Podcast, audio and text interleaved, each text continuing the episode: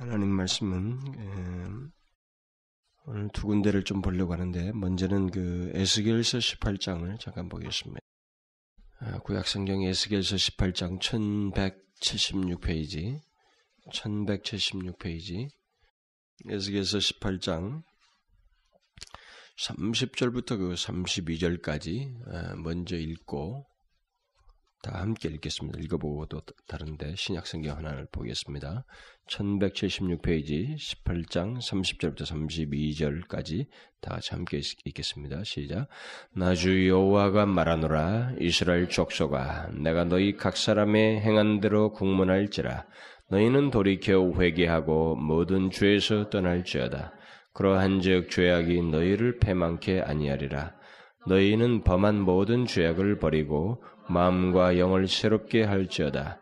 이스라엘 족속아 너희가 어찌하여 죽고자 하느냐 나 주 여호와가 말하노라 죽는 자의 죽는 것은 내가 기뻐하지 아니하노니 너희는 스스로 돌이키고 살지니라.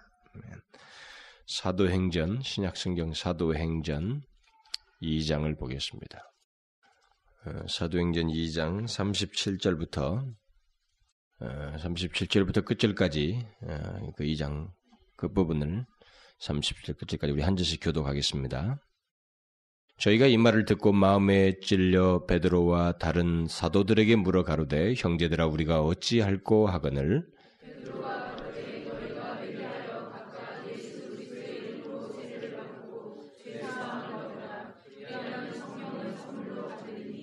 이 약속은 너희와 너희 자녀와 모든 먼데 사람 곧 우리 아, 주 우리 하나님이 얼마든지 부르시는 자들에게 하신 것이라 하고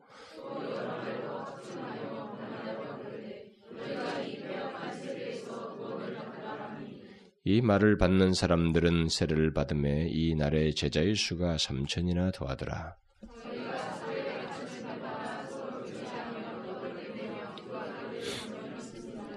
사람마다 두려워하는데 사도들로 인하여 기사와 표적이 많이 나타나니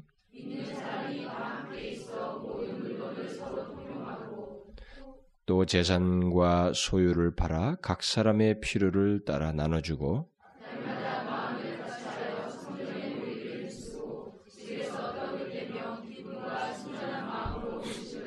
다 읽습니다. 하나님을 찬미하며 온 백성에게 칭송을 받으니 주께서 구원받는 사람을 날마다 더하게 하시니라.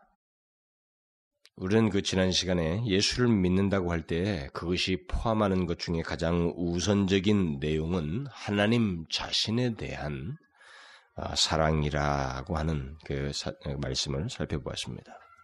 하나님 자신을 사랑하지 않으면서 그를 믿는 것은 있을 수 없다는 것입니다. 그러므로 우리가 하나님을 사랑하는 어, 한다는 것이야말로 어, 우리가 하나님과 어떤 특별한 관계를 가지고 있다는 것을 말해준 것입니다. 결국 하나님을 사랑한다는 것은 우리가 하나님과 분리될 수 없는 관계 속에 들어와 있다는 사실을 말해주기도 하는 것입니다.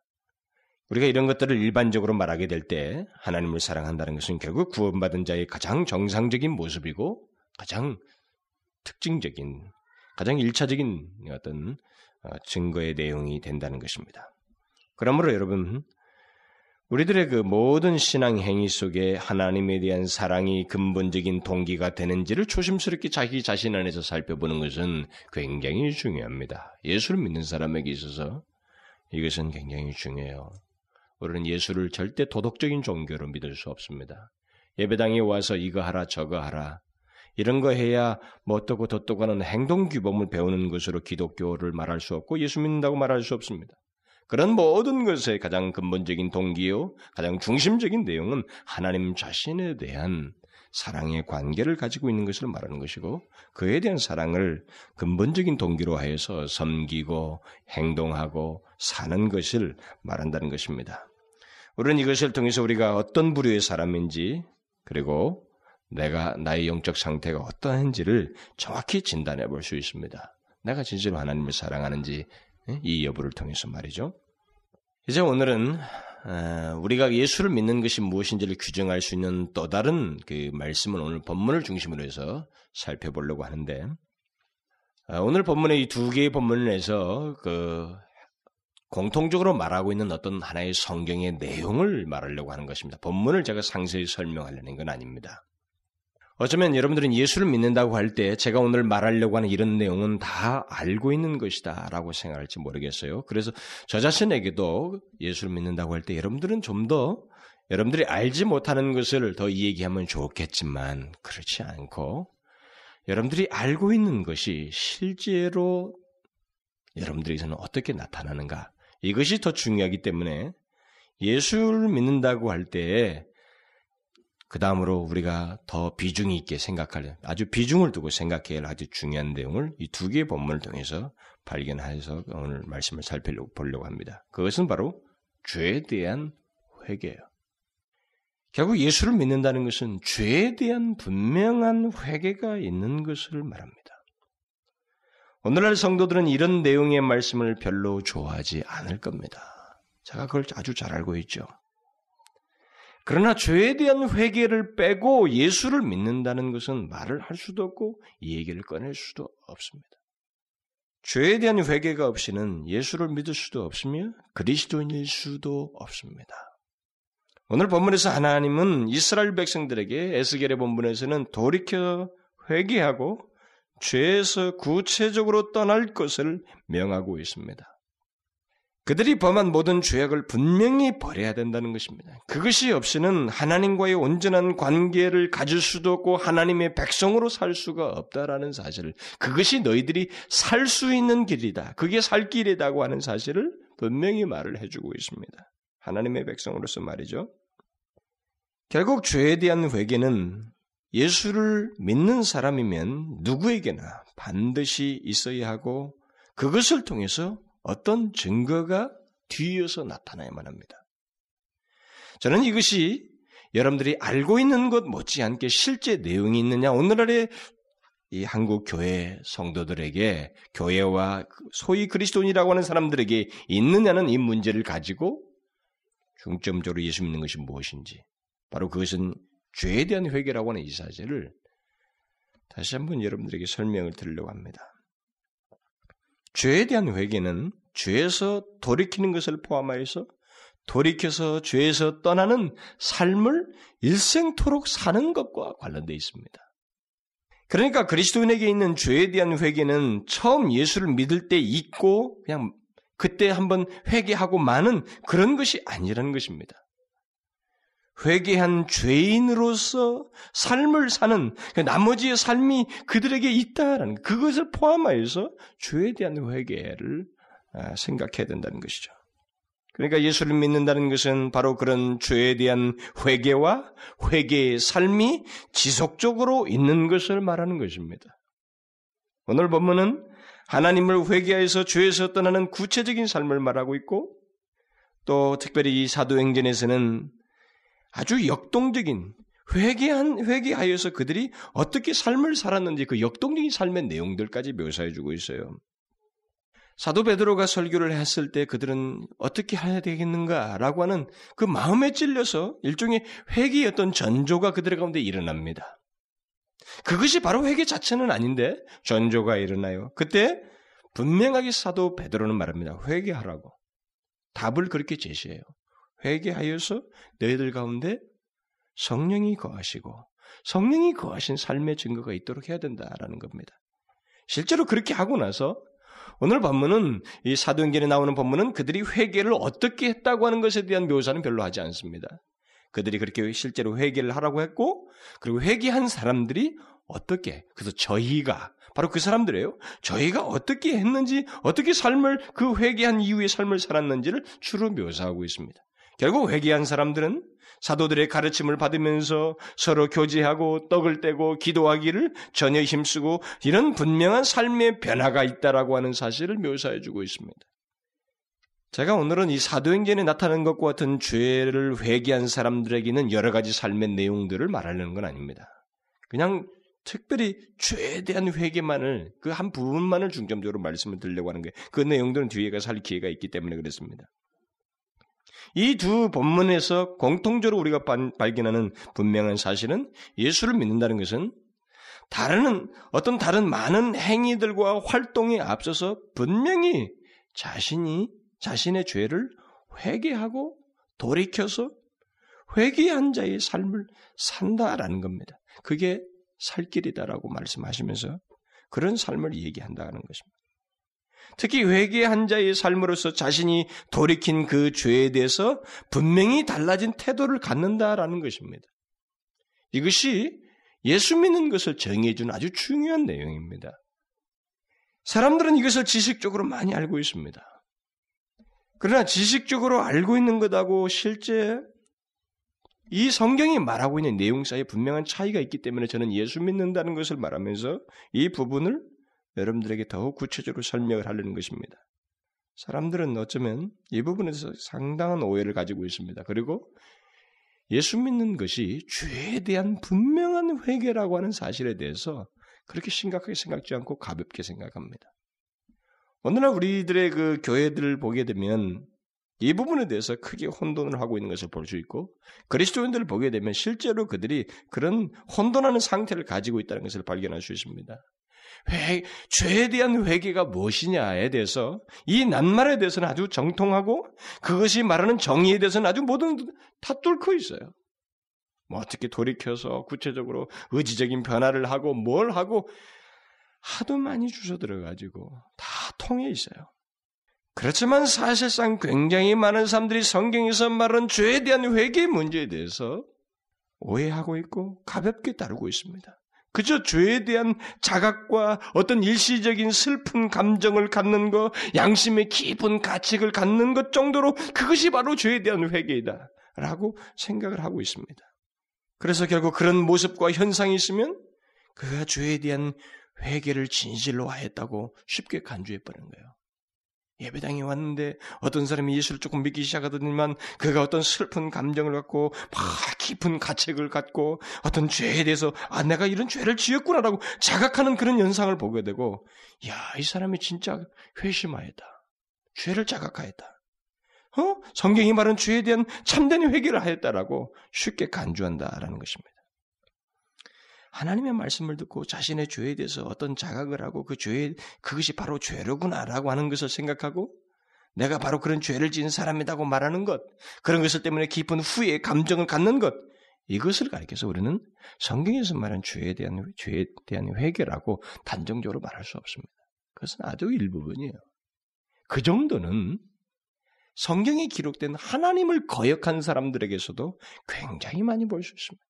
그래서 제가 이 부분에 대해서 오늘날 우리 그리스도인들이 교회 안에 있는 많은 사람들이 소위 모태 신앙이고 뭐 오래부터 어려서부터 신앙생활했던 사람들이 아주 깊이 착각하고 있는 내용 중에 하나이기 때문에 사실 여기서 깊이 우리가 좀 생각을 해야 되고 가르치고 말해야 됩니다. 정확하게 규명을 해야 돼요. 예수 믿는다는 것이 무엇이냐라고 했을 때 거기서 예수 믿는 것은 죄에 대한 분명한 회개가 있는 것인데 죄에 대한 분명한 회개는 무엇이냐에 대해서 다시 설명해야만 하는 그런 상태를 우리가 가지고 있어요. 여러분 보십시오. 성경에 보면 하나님을 거역한 많은 사람들이 자신들의 죄에 대해서 어느 정도의 자각심을 가졌다는 사실을 발견하게 될 것입니다. 우리가 대표적인 사람들을 몇 사람을 되게 되면 대표적으로 그 이집 구역에서 보면 이집트의 그 바로 왕입니다. 바로 왕이 하나님을 거역했어요. 하나님을 거역하는 사람의 대명사를 뽑으라면 구약에서 바로 왕입니다. 그런데 그 사람이 자기의 죄에 대해서 자각을 하는 거예요. 그래서 이렇게 말합니다. 재앙을 보고 그것 때문에 자각해서 이렇게 말하는 거죠. 이번은 내가 범죄하였노라. 여호와는 의로우시고 나와 나의 백성은 악하도다. 그는 자기, 자기가 범죄하였고, 하나님은 의로우시며, 자기는 악하다고 자각했어요. 그래 놓고 어떻게 합니까? 순종하지 않아요. 다시 죄로 돌아갑니다. 그러자 하나님이 또 재앙을 내리셔요. 그때 또 말합니다. 내가 너희 하나님 여호와와 너희에게 득죄하였으니, 죄를 범하였으니, 청컨대 나의 죄를 이번만 용서하라. 이 정도의 죄의 자각을 하나님을 알지 못하는 그 사람도 하고 있는 겁니다. 그냥 하나님이 어떤 분이라는 어떤 현상을 본 이 사람에게 있어서도 이 정도의 죄의 자각은 있다라는 것입니다. 죄를 자각하고 자기는 죄인이고 고쳐보겠다고 결심을 하지만 똑같은 죄인이에요. 하나도 달라지지 않습니다. 또 다른 예를 들면 사울입니다. 사울 왕. 그는 하나님 하나님께 불순종하여서 결국 하나님의 버림을 받아서 비천한 죽음을 죽은 결국 왕조에서 보면 다윗 왕과 사울 왕을 할 때 좋은 하나의 범벅이는 다윗이고 나쁜 범벅이는 사울 왕이 되는 케이스가 돼요. 이 두 사람을 대조할 때. 그 비참한 죽음을 죽습니다. 근데 그에게 뭐가 문제였어요? 그는 참된 회개를 하지 않았습니다. 그럼에도 그의 삶 속에서는 아주 빈번한 죄에 대한 자각과 슬픈 감정들이 종종 묘사되어 있어요. 심한 양심의 가책을 받아가지고 그것을 후회하는 모습이 성경에 기록되어 있습니다. 특히 그 하나님께서 사울에게 너희들을 그렇게 출애굽할 때부터 괴롭혔던 아말렉을 이제 너희 손에 붙일 테니까 너를 통해서 이기게 할 테니까 가서 치라. 치고 모든 것을 다 전멸하라. 이렇게 시켰어요. 이 전쟁을 승리케 할 것이니까 그렇게 하라고 그랬습니다. 그런데 이 사울 왕이 그 말씀을 안 듣고 가서 기름진 가축들을 갖다 다 끌어모아주고 오는 거죠. 그것을 하나님께서 사무엘을 통해서 지적합니다. 그리고 하나님이 얼마나 그에 대해서 슬픈 것이 슬픈 생각을 가지고 계신지 하나님의 생각을 그때 전달합니다. 그때 사울이 자신의 죄에 대한 자각을 하면서 후회스러운 태도를 보이는 거예요. 사무엘, 사울이 사무엘에게 이르되 내가 범죄하였나이다. 정하오니 지금 내 죄를 사하고 나와 함께 돌아가서 나로 여호와께 경배하게 하소서. 이런 태도를 볼 때 우리는 사울이 진실로 회개한 것 같아 보입니다. 그러나 성경은 그렇게 간주하고 있지 않아요. 단지 그는 하나님께서 그에게 말씀하신 일종의 심판 계획을 듣고 두려워서 자신이 행한 죄를 자각하였던 것입니다. 사무엘은 그 뒤로 죽는 날까지 사울을 보지 않습니다. 그게 사무엘과 사울 사이의 결별 상황이에요. 그 뒤로도 그는 다윗을 악감을 품고 하나님께서 왕으로 세우겠다고 하는 소문 사실을 알고 다윗을 계속 괴롭혀 죽이려고요. 죽을 기회가 있으면 막 죽이려고 애를 쓰면서 쫓아다닙니다. 그런데 반대 현상이 자꾸 생깁니다.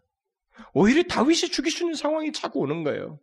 그냥 다윗은 죽이지 않습니다. 옷자락을 살짝 자르고 멀리 굴 밖으로 나와서 사울 왕이여 제발 이러지 말라고 내가 당신에게 범죄지 않았다고 간곡히 부탁합니다. 그 말을 들은 이 사울은 깊이 뉘우쳐요. 그 말을 들으면서 내 아들 다윗아 이것이 내 목소리냐 하고 소를 높여 울며 다윗에게 이르되 나는 너를 학대하되 너는 나를 선대하니 너는 나보다 의롭도다. 어떻게 반응했어요? 자신이 자신의 잘못이 무엇인지를 알고 그것을 슬퍼하고 있습니다. 그러나 그는 다시 다윗을 죽이기를 죽이려고 또 다시 시도해요. 그런데 공교롭게도 거꾸로 반대 장면이 또 생깁니다. 또 다시 다윗이 있는 상황이 돼요. 그때 사울이 다윗이 죽이지 아니하고 또 멀리서 사울을 깨웁니다. 이때도 사울이 고백을 해요. 사울이 가로되 내가 범죄하였도다. 내 아들 다윗아 돌아오라 내가 오늘 내 생명을 귀중히 여겼은즉 내가 다시는 너를 해하려 하지 아니하리라. 내가 어리석은 일을 하였으니 대단히 잘못하였도다. 사울이 무엇이라고 말하고 있습니까? 자신이 범죄하였다고 하면서 자신의 죄를 깊이 자각하고 있습니다. 그러나 그는 자신의 죄를 진실로 회개하지 않았어요. 그는 하나님을 의식하지 않았습니다. 그 뒤로도 여전히 죄악된 일을 하다가 마침내 비참한 죽음을 당해요. 이런 식의 태도는 성경에서 많이 볼 수 있습니다. 세례 요한의 설교를 들었던 헤롯이 그의 말을 인하여서 크게 번민합니다. 크게 번민하면서 그의 말을 달게 들었다고 그랬습니다. 그렇지만 세례 요한은 어떻게 했습니까? 하나도 안 달라집니다. 자기의 잘못을 자각을 하지만 그게 끝이에요. 또 바울이 벨릭스 앞에서 설교를 했을 때 벨릭스가 찔림을 받고 그 말씀이 인하여 두려워합니다. 그러니까 자기 자신의 상태에 대한 어떤 자각이 자기 안에서 생긴 것입니다. 그러나 그게 끝이었어요. 바로 이런 식으로 사람은 자신의 잘못을 자각하고 뉘우치는 일을 할 수가 있습니다. 얼마든지 하나님의 말씀을 듣고 또 하나님을 두려워해서 찔림을 받고 죄를 자각하는 일을 할 수 있습니다. 그러나 그것만을 두고 그가 성경에서 말한 죄에 대한 회개를 하였다라고 말할 수 없어요. 알다시피 그분 그 사람들은 그게 끝이었어요. 똑같이 달라지지 않은 멸망할 사람으로서 살다가 갔습니다. 바로 그런 식의 죄의 자각은 실제 오늘날 교회 안에도 많이 있어요. 깊은 양심의 가책을 받고 하나님의 말씀을 듣고 찔림을 받아서 양심의 가책을 받고 자신의 죄악됨을 자각하는 그런 사람들이 사실 교회 안에 있습니다. 심지어 눈물을 흘리며 자신의 죄악됨을 자각합니다. 그런 것을 보고 우리는 성경에서 말하는 죄에 대한 회개냐, 그게 회심이냐, 라고 쉽게 단정할 수 없어요. 그것은 일면이 있습니다. 일면이 있어요. 그런 식의 죄의 자각과 반응이 참된 회개의 과정 속에서 일면이 있습니다. 그러나 그것은 아주 일부분이에요. 그것만을 두고 죄에 대한 온전한 회개가 이루어졌다고 말할 수 없습니다. 그런데 그럼에도 불구하고 오늘날 교회는 그런 죄에 대한 자각도 없는 현실이고 또 그런 그런 자각도 없는 사람들을 불러다가 세례를 주고 또 그런 자각만 있으면 마치 그냥 그 사람이 모든 게 다 끝난 것처럼 얼마나 사람을 얼르고 치켜 올리는지 모르겠어요. 정확하게 자기 상태를 좀 보게 해줘야 되는데 조금만 뭐가 하나 놔두면 그렇게 게다가 그 사람이 좀 사회적인 신분도 있고 조금 유력한 사람이면은 조금 그런 사람이 조금만 무슨 변화의 기색만 보이면 막 다 끝난 것처럼 당신은 당장 장로감이고 집사감인 것처럼 떠들어대고 난리칩니다. 아니에요. 성경이 말한 주에 대한 회개는 바로 바로나 이 사울 같은 그런 반응 말하지 않습니다. 그것만을 두고 말하지 않아요. 성경은 바로와 같은 죄의 자각이나 사울 왕 같은 눈물의 후회나 왕 같은 깊은 번민 같은 것 그리고 벨릭스 같이 두려워하는 마음 그것만으로 참된 회개라고 말하지 않습니다. 우리는 이 부분에 대해서 분명한 답을 가지고 있어야 돼요. 그래서 예수 믿는 것이 무엇인지 정확하게 알아야 됩니다. 절대 예수 믿는 것은 값싼 거 아닙니다. 그렇게 얼렁뚱땅 하는 거 아니에요. 우리가 기억해야 할 것이 있는데 그것은 죄에 대한 자각이 신앙이 없이도 얼마든지 이루어질 수 있다는 것입니다. 얼마든지 있을 수 있다. 사람들은 진노에 대한 두려움 때문에 자신의 잘못과 죄를 잘못됨과 그 죄를 얼마든지 깨달을 수 있어요. 그것은 신앙이 없이도 이루어질 수 있습니다. 마치 바로나 사울이나 그 벨릭스가 두려워했잖아요. 그런 하나님의 진노에 대한 심판의 얘기를 듣고 그것이 두려워서 그것 때문에 잘못을 보고 자기의 죄인됨을 보고 그것 때문에 자각하는 일이 있을 수 있습니다. 성경에 귀신도 믿고 떤다고 말하잖아요. 귀신도 두려움에 떱니다. 그러나 여전히 귀신이에요. 여전히 마귀로서 남아서 자기 악한 일을 행하는 것입니다. 죄를 자각하고 그 잘못과 죄를 자백하는 것이 단순히 두려움 때문이라면 그것은 성경이 말하는 죄에 대한 회개가 아닙니다. 옛날에 그 배 타는 사람들은 바다가 무서워서 자신들의 죄를 자백하고 막 맹세를 합니다. 어? 신에 대한 맹세를 아끼지 않아요. 바로 요나를 바다에 던졌던 그 선원들이 그런 모습이었습니다. 당시 선원들은 풍랑을 보고 그 바다의 재난스러운 상황으로 인해서 바로 자신들의 잘못과 죄를 막 살피기 시작하는 거예요. 우리 중에 뭐가 문제가 있다. 그래서 그리고 죄를 밝히려고 애를 쓰는 거예요. 그리고 그걸 자백하는 거죠. 그러나 그런 죄에 대한 자각과 고백은 모두 두려움에 기인한 것이었습니다. 신앙이 아니었어요. 그런 사람들에게 폭풍이 지나고 다시 모든 것이 잘 되고 되돌아오면은 그들은 다 잊어버리고 이전보다 10배 더 악한 죄를 짓습니다. 돌아와서는 살풀이 하는 거예요. 더 악한 죄를 짓는 것입니다. 죄에 대한 자각이 있지만 죄에 대한 그 어떤 태도의 변화가 생기지 않습니다. 왜 그래요? 신앙이 아니니까. 우리가 오늘날의 기독교 현실과 그리스도인들의 상태를 보면서 다시 정확히 말해야 할 진리가 바로 이것입니다. 단순히 죄에 대한 자각과 슬픔과 가책이 있다고 해서 그것만으로 그가 외심한 사람이고 그게 예수 믿는 것의 진수인 것처럼 쉽게 단정해서는 안 된다는 거죠. 헤롯 같은 깊은 번민이나 사울왕 같은 그 눈물의 후회 같은 것, 그 벨릭스 같이 두려워하는 그런 마음은 일시적으로 자신들의 죄를 인식하고 후회하는 그런 가운데서 있을 수 있어요. 그러나 죄를 포기하지 않습니다. 포기하지 않아요. 거기서 딱 드러나는 거예요. 이 사람이 누구인지를. 이 사람이 참된 회개를 하는지를 아는지를 드러나게 되는 것입니다.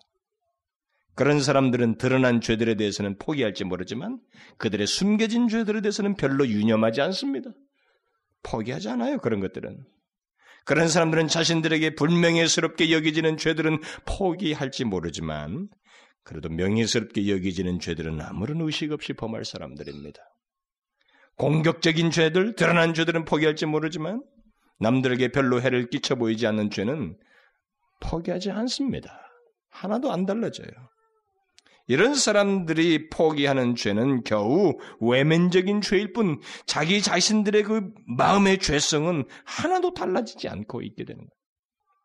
이런 모습과 상태는 넌 크리스천의 상태예요. 예수 믿는 사람의 상태가 아닙니다.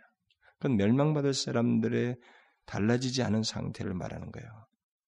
그러므로 여러분 자기 중심적인 죄의 자각, 그저 외형적인 것만 생각하는 그런 것만 그런 죄만 자각하는 것, 또 일시적인 죄의 자각에서 멈추고 중심의 변화가 없는 사람, 그런 깊은 죄의 자각과 함께 죄에 대한 구체적인 변화가 없는 사람은 참된 회개를 한 사람이 아닙니다. 그러면 성경에서 말한 죄에 대한 회개는 구체적으로 뭐냐? 성경에서 말하는 죄에 대한 회개는 일차적으로 하나님을 사랑하는 것과 관련돼 있어요. 여러분 잘 생각하셔야 돼요. 일차적으로 하나님을 사랑, 사랑하는 것과 관련되어 있습니다. 하나님을 사랑하는 데 있어서 죄가 가장 결정적인 걸림돌이 되기 때문에 그것을 거짓없이 통해하는 것이 바로 죄에 대한 회개입니다. 결국 사랑을 뭐 이렇게 느껴서가 아니라 그것과 관련되기 때문에 그렇다는 거죠. 그러니까 죄에 대한 회개는 하나님을 진실로 의식하는 것이 있어야 한다는 거예요. 그게 바로 신앙에 있는 회개예요. 하나님을 의식하지 않고 두려워서 그냥 단순히 무서워서 뭐 이런 것 때문에 회개는 회개가 아니라는 것입니다. 그저 하나님에 대한 이해도 없이 단순한 두려움과 무서움 때문에 자신의 죄를 인식하고 후회하는 것은 성경이 말하는 죄에 대한 회개가 아니라는 거예요. 죄는 하나님을 대하는 것입니다. 죄라고 하는 것은 하나님을 대하는 거예요. 그리고 하나님을 사랑하는 데 방해가 되기 때문에 그것을 혐오하는 것, 그것이 바로 죄에 대한 회개예요. 그리고 그 죄로부터 완전히 돌아서는 것이 죄에 대한 회개입니다. 사실 이것은 인간 스스로는 할 수 없어요. 인간 스스로는 할 수 없기에 우리는 이 죄에 대한 회개를 하나님의 은혜 역사라고 말할 수 있습니다. 죄에 대한 바른 이해가 생기는 것, 그리고 그에 대한 진실한 동의와 또 그 죄로부터 돌이키는 일은 우리 인간 스스로는 할 수 없어요. 우리 자신만으로는 할 수 없습니다. 왜 그렇습니까? 우리 인간은 본성적으로 자신의 죄악됨을 정확히 볼 수 있는 눈이 우리 가운데 없어요. 보통 사람들은 앞에서 말한 바로나 다른 사람들처럼 잘못했다고 하는 어떤 행위가 드러나고 밝혀지고 그것으로 인해서 자기에게 어떤 손해가 있고 심판을 받게 된다고 할 때, 그때서야, 아, 내가 이것을 잘못한 거구나. 잘못한 것은 바로 이것이구나. 그 내가 이것에 대해서 죄를 지었구나. 요 정도입니다. 성령이 눈을 열게 하지 않냐면 하나님의 은혜의 역사가 없는 사람에게는 그 정도에서 멈추는 거예요. 그래서 그 정도에서 자각하는 겁니다. 밝혀진 것만 자각하는 거죠. 자신이 얼마나 죄악스러운지, 그리고 자신이 범한 죄가 얼마나 상상할 수 없는 것인지를 몰라요. 사실 그런 것을 정확하게 보게 하시는 분은 성령님이십니다. 그래서 죄에 대한 회개는 이 세상 사람들이 곧 예수를 믿지 않는 사람들이 하는 죄의 작업과는 분명히 다릅니다. 어떻게 다르겠어요? 성령께서 우리 안에서 역사하셔서 하시는 죄에 대한 회개는 먼저 자신이 지은 죄가 누구를 향하는지를, 누구를 향하여서 지은 죄인지를 사무치게 아는 겁니다.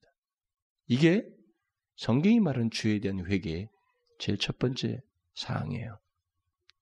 자신이 지은 죄가 누구를 향하여 지은 죄인지를 아주 사무치게 깨닫는 것이 성경에서 말하는 죄에 대한 회개입니다. 뭐가 무서워서 자기의 손해 때문에 양심의 가책, 단순한 외적 동기 때문에 드러난 것 때문에 수치심 때문에 그런 것 때문에 갖는 슬픈 감정과 죄의 자각은 성경이 말하는 죄의 자각이 아니에요. 오늘날 예수만 있는 사람들이 많은 사람들 이 부분에서 오해를 하고 있습니다. 바로 내가 지은 죄가 하나님을 대항하여 범한 심히 극악한 죄라고 하는 깊은 의식을 갖는 것이 죄에 대한 회개입니다. 그것을 다윗이 말한 거예요. 내가 바세바를 범한 거 아니겠어요? 우리아를 죽게 하고 바세바를 범해놓고는 고백하기를 내가 죽게만 범죄하여 주의 목전에 악을 행하여 싸우니 자신의 죄가 결국 바세바를 범했던 이 죄가 결국은 하나님께로 향했다고 하는 분명한 의식을 가지고 있었습니다. 그게 회개예요. 그것을 하나님 앞에서 깊이 통의하면서 하나님께 내어놓고 은혜를 구하는 것이 죄에 대한 회개입니다. 자기가 하나님께 대해서 죄를 범했다고 하는 의식을 가지고 통의하지 않는 것은 성경에서 말하는 회개가 아닙니다. 특별히 자신의 죄가 하나님께로 향했으며 하나님을 대항하였다고 하는 사실을 깨달아야만 해요. 성경이 말하는 회개는 어떤 대상에 대한 인식이 없이 그저 막연하게 잘못했다고 말하는 것이 아닙니다. 나의 모든 행위가 하나님께 마치 대항하기라도 작정, 대항하기로 작정이라도 한 것처럼 그렇게 주님을 향했다고 하는 그 사실을 의식하는 것. 여러분 사실 엄격한 의미에서 우리가 하나님께 내가 이것을 잘못하고 저것을 잘못하고 이렇게 자기 잘못한 행동들을 다 열거할 수는 없습니다. 우리는 사실 그럴 만큼 탁월한 그 기억력을 가지고 있지 않아요. 그럼 뭐가 회개겠어요? 나의 죄성입니다.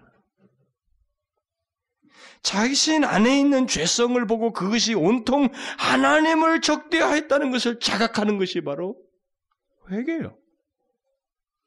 예수를 믿는다는 것은 나는 진실로 부정한 사람이며 또 자신이 얼마나 하나님과 하나님께서 명한 것들을 한마디로 말해서 하나님과 관련된 모든 것에 대해서 얼마나 내가 적대적이고 본성적으로 싫어했는지를 바로 그런 이상한 본성과 지독한 죄성을 내 안에 가지고 있다는 것을 자각하고 통해하는 거예요.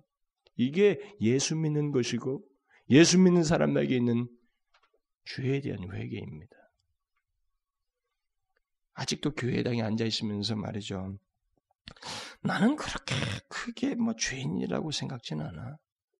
내가 지금까지 뭐 어려서부터 얼마나 그래도 잘 살아왔는데 내가 잘못한 것이라고는 가만히 성경 보면 특별히 어렸을 때 뭐 중고등학교 있을 때 어떤 그 사건이 있었는데 그런 일들을 좀 범한 거 그리고 대학 시절에 내가 이런저런 것들 행한 거 그런 정도로 해서 내가 잘못했지 나 그렇게 나는 잘못한 사람이 아니야.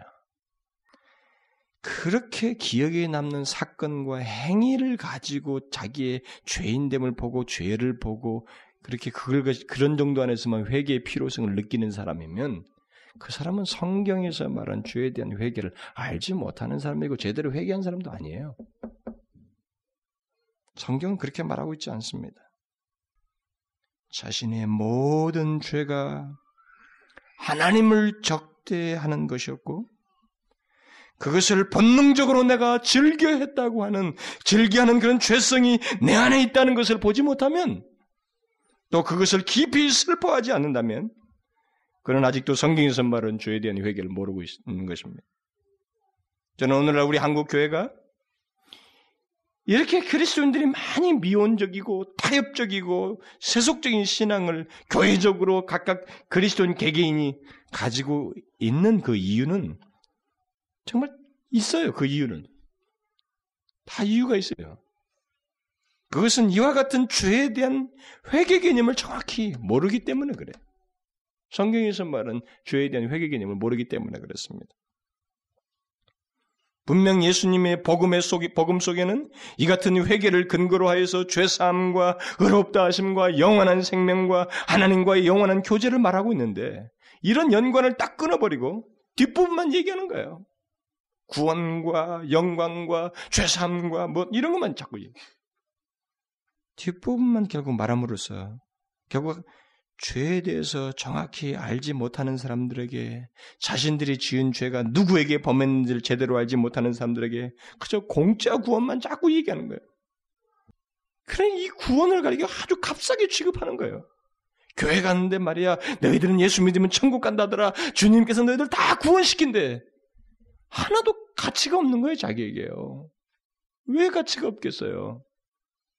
응? 그렇게 구원을 받을 만큼 자기에게 죄가 있다고 하는 것, 모든 나의 죄성이 하나님을 적극적으로 적대하고 있다고 하는 사실을 모르고 못 보기 때문에 그래. 알지 못하기 때문에 그렇습니다.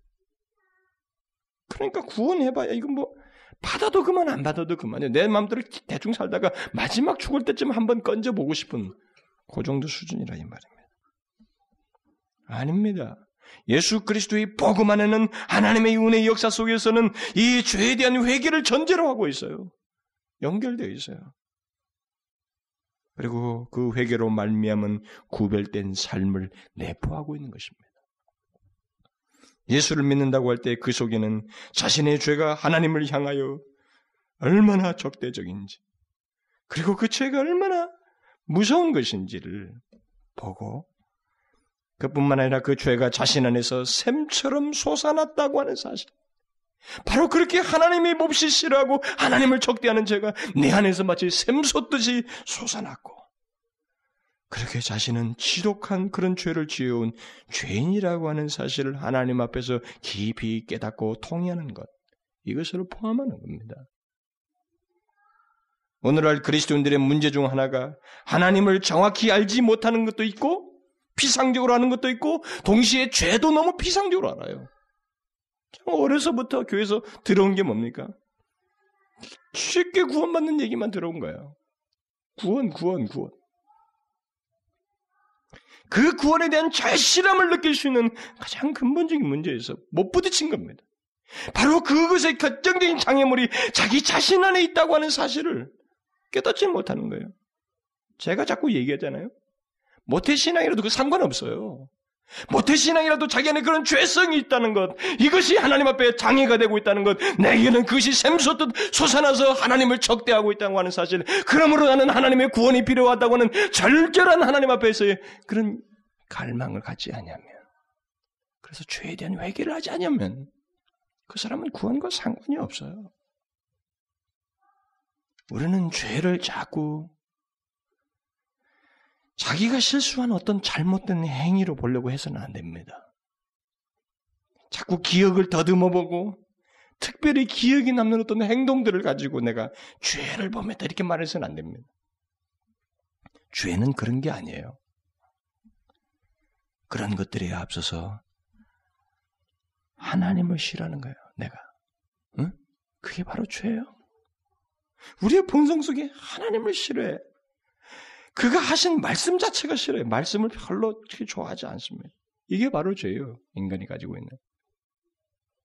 하나님께서 주신 이 말씀을 행하는 것을 싫어해요. 그게 바로 죄예요. 하나님 말씀을 행하는 걸 싫어하는 것. 하나님께서 뭐라고 요구하시는 걸 싫어하는 것. 이게 바로 죄예요. 하나님, 하나님과 관련된 것들, 그런 영적인 것들을 싫어하는 것.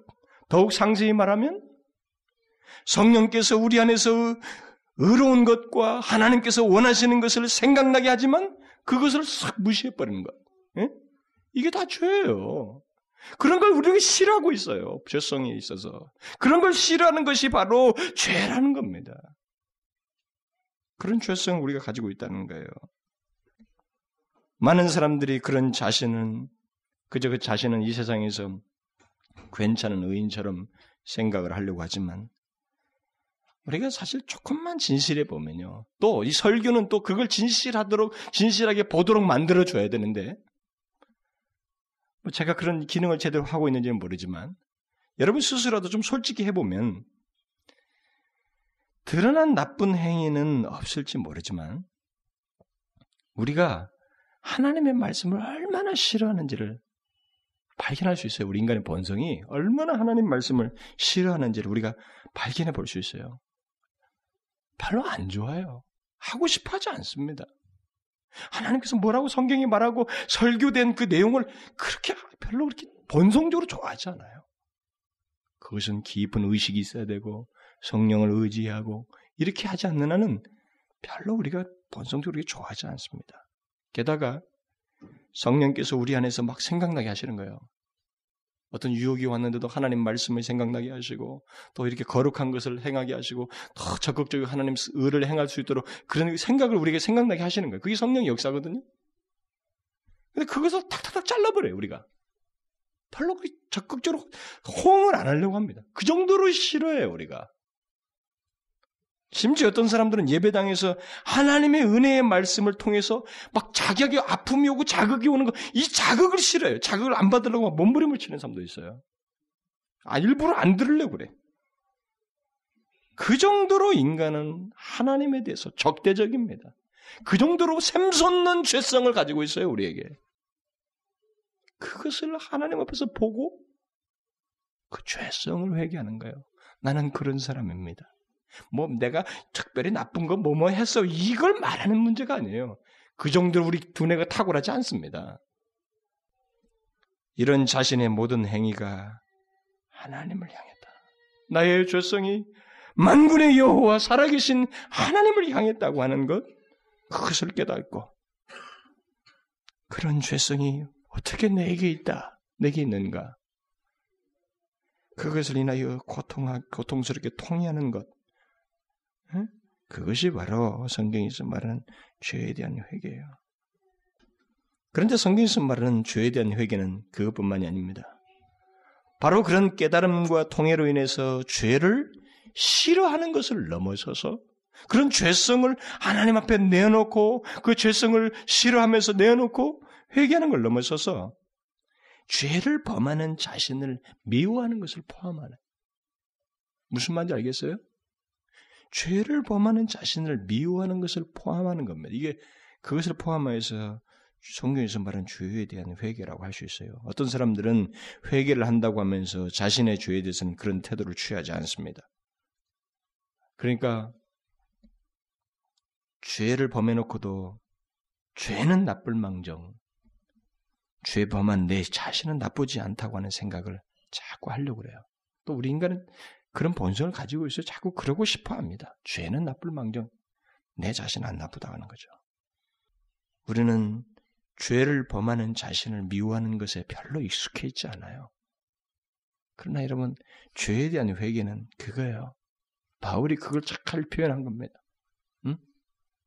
바울이 그걸 잘 보았어요. 자기를 죄인 중에 괴수라고 했던 것이 바로 그거예요. 자기 자신을 그렇게 보았습니다. 하나님 앞에서 그렇게 자랑할 만한 존재가 아니라고 하는 것. 그 죄성을 소유한 자기 자신에 대해서 그런 절규를 그렇게 한 겁니다.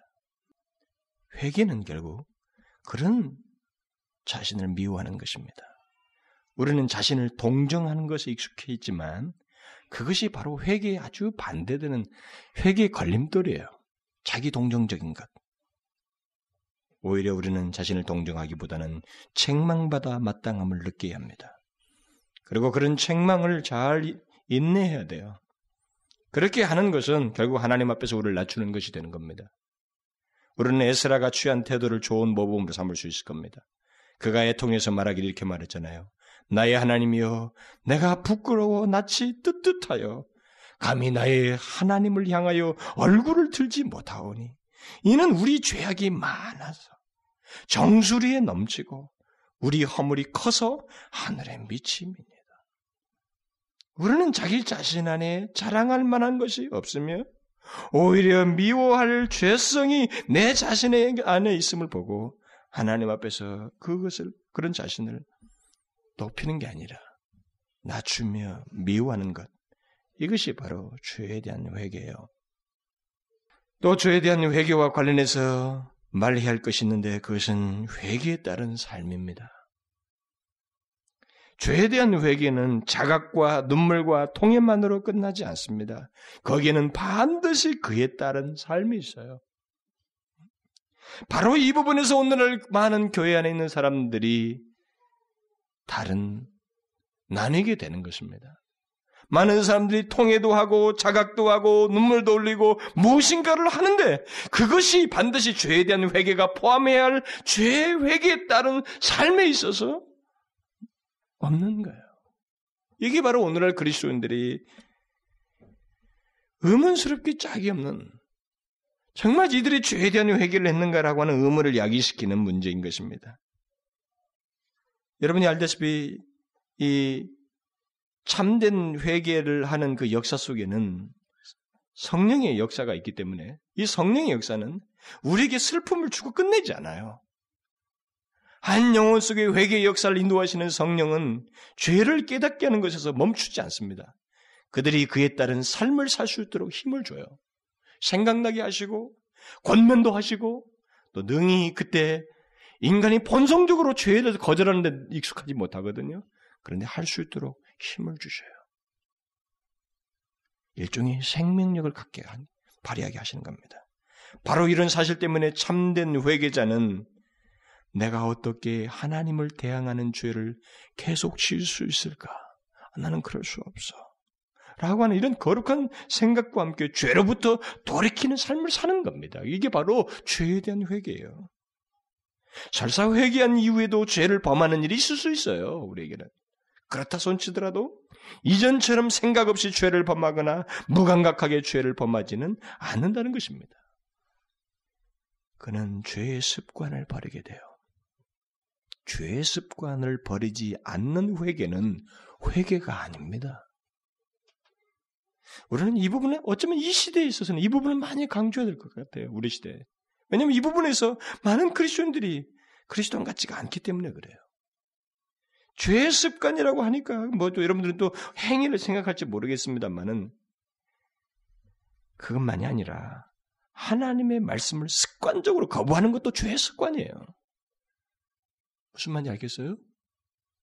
하나님의 말씀을 습관적으로 거부하고 성령의 생각나게 하심을 습관적으로 거부하는 것도 죄의 습관이에요.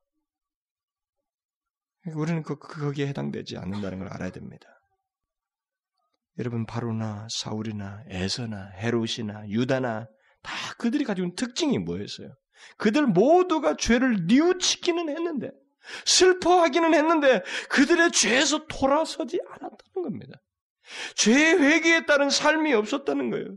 그들의 뉘우침이 진실한 회개라고 할 만한 삶의 증거가 뒤에서 없었다고 하는 거예요. 그래서 성경이 말하는 죄에 대한 회개를 그들이 하지 못했다는 거예요. 결국 우리에게 아주 중요한 답을 주는 것입니다. 자신의 죄에 대한 자각과 슬픔과 통해가 있다는 것도 굉장히 은혜스럽고 놀라운 사실이지만, 그러나 그 다음이 굉장히 중요하다는 거죠. 우리에게 하나님께서 원하시는 것에 대한 기꺼운 순종과 죄의 습관에서 돌이켜서 성령의 지시를 따르는 삶이 있는지 이것이 우리에게 아주 중요한 결정을 하는 게 우리가 정말 예수를 제대로 믿고 있는지 안 믿는지를 결정하게 하는 내용이 되는 것입니다.